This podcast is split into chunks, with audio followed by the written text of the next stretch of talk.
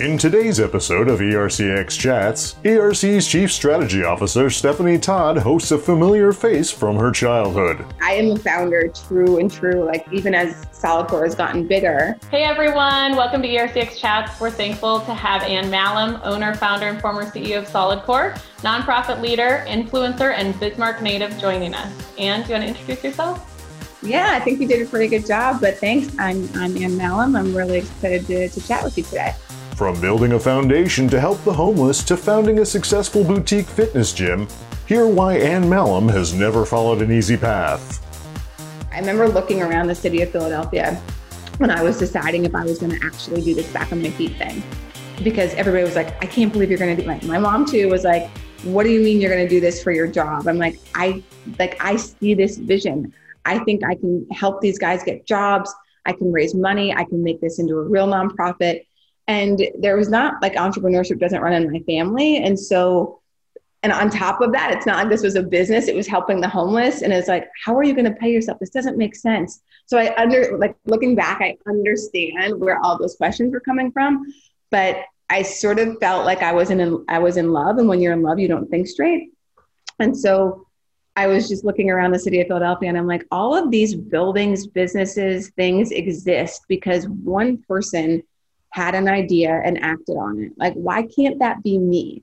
Um, and so I think that that level of confidence combined with humility and just this ridiculous desire to help people um, is what really served me well. And yeah, I just kept my feet on the ground through the through the whole process. And that, you know, growing up in North Dakota, I think you learn that like people who have egos back in North Dakota, it's not it's just not received well.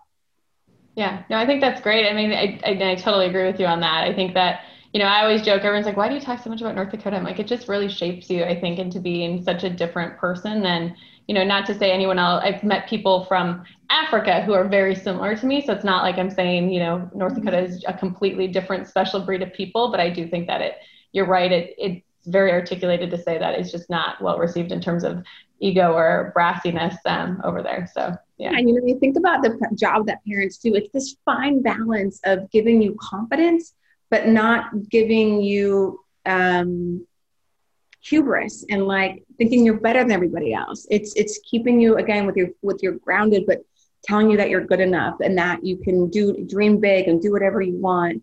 But you know, don't forget to treat people well along you know along the way. And my boss actually, as we're on this topic, you know, said this to me when I was 24. I, I had a, I had a little spat of just like, I deserve more money and I deserve X. And he said something to me just the way I was approaching it. He's like, Anne, if you want to be successful, you need to make sure the people around you want to see you be successful. And I was like, that's super interesting. It's not just what I think, right? If people around don't want to give me the opportunity and aren't rooting for me and and and aren't on my side, like that's gonna be a huge obstacle. So it's a really good check-in. Yeah, I've never heard that before, but I it gave me goosebumps. I was like, oh my gosh, that is so accurate, and probably something I will share that advice with some of the people at my team as well. So yeah, it's great. Yeah. So do you think kind of at your core you've always been a founder, like when you think about it, or was there a mindset change where you just flipped a switch? No, I've I've always been creative, and I and I've always liked to create things. Like I remember at my job before, back on my feet I created this race. Like I was a nonprofit that was a pol- political watchdog for the city of Philadelphia. And my job was sort of the community marketing director. And I had this idea for a race because I'm a runner um, in Philadelphia, which is the birthplace of democracy in America. And I'm like, we should hold a race like on the Saturday before the election day called the Dash for Democracy. Anybody can come and dress for in support of their own candidates, their issues, whatever you believe in and like we'll run together because that's what America's all about. Uh, and so I created that that race and had a thousand people its first year, and like it didn't work out. Like it didn't make as much money as we thought, and we decided not to do it next year. And I'm like, I'll never be able to create anything as cool again. Like that's that that was my one shot. Like that's what I remember thinking, and I was so disappointed. And then you know back in my feet in Solidcore and whatnot. But I I am a founder, true and true. Like even as Solidcore has gotten bigger you know, I knew um, in the beginning of 2020 that I was ready to like step down because it's it's when you have a company that has close to 700 employees now and you know in 73 73 locations in 20 plus states growing you need a lot of process and structure and all those things. And that's just not how i ride. Like i don't like process. I don't like structure. I know you need it.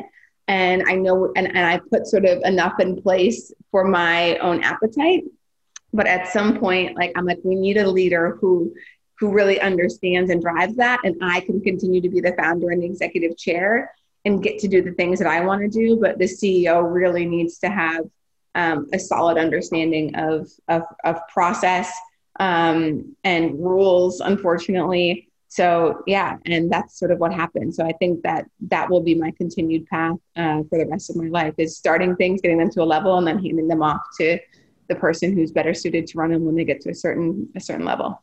That's amazing. And it seems almost opposite of what you see a lot of times in stories, especially coming out of like Silicon Valley or anything, is founders who are getting ousted out of things and not wanting to. And sometimes it's not always the situation that is ideally there with cancel culture and some of the other stuff that hap- is, has been happening. But it seems like it's really hard for people to let go of that yeah. and move on. Um, but it sounds like you really know yourself well. Is it, do you find it hard to not step back in and get too involved or do things if you see them going a different direction than what you would want? Oh, that definitely happens. It's not different direction, so to speak. Like with back on my feet, it was actually easier because when I when I decided that I was going to move on, you know, I had Solidcore. I was like, I, I have my idea for the next thing I want to do. So I was so fixated on it that I almost didn't have time, you know, for back on my feet. So I, you know, did all did everything I said I was going to do much faster than I than I than the time frame I was given. I'm like, okay, great, I'm done. The board's got it. We're we're like going through the process of hiring a new CEO, which I'm going to help with. But I'm like, I'm going over here. Um, and I haven't really had too many of those issues with with back on my feet of like hanging on.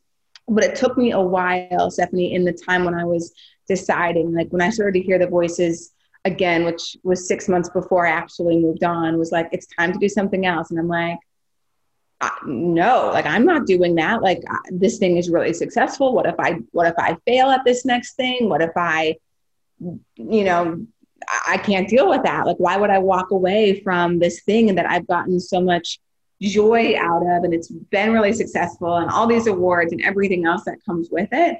But it just, this voice never went away. And I sort of realized, like, okay, like this is telling me something that it's time for me to turn over back on my feet to the next best leader. And it's time for me to go start my new thing. And so with Solidcore, now that I'm not CEO and I'm executive chair, it's a little different because I'm still involved. But the best news here is the person who's the CEO I've had a working relationship with for, you know, three years or so. And I trust him and he comes to me when he needs to. And he's shown me that. So I know he's not going to do anything, you know, without the proper consent on the bigger items. And he knows that I trust him to operate the company at the level that he is put in position to do. Yeah. So it's almost a like simple tip, but it's not simple, but really finding someone you trust to be able to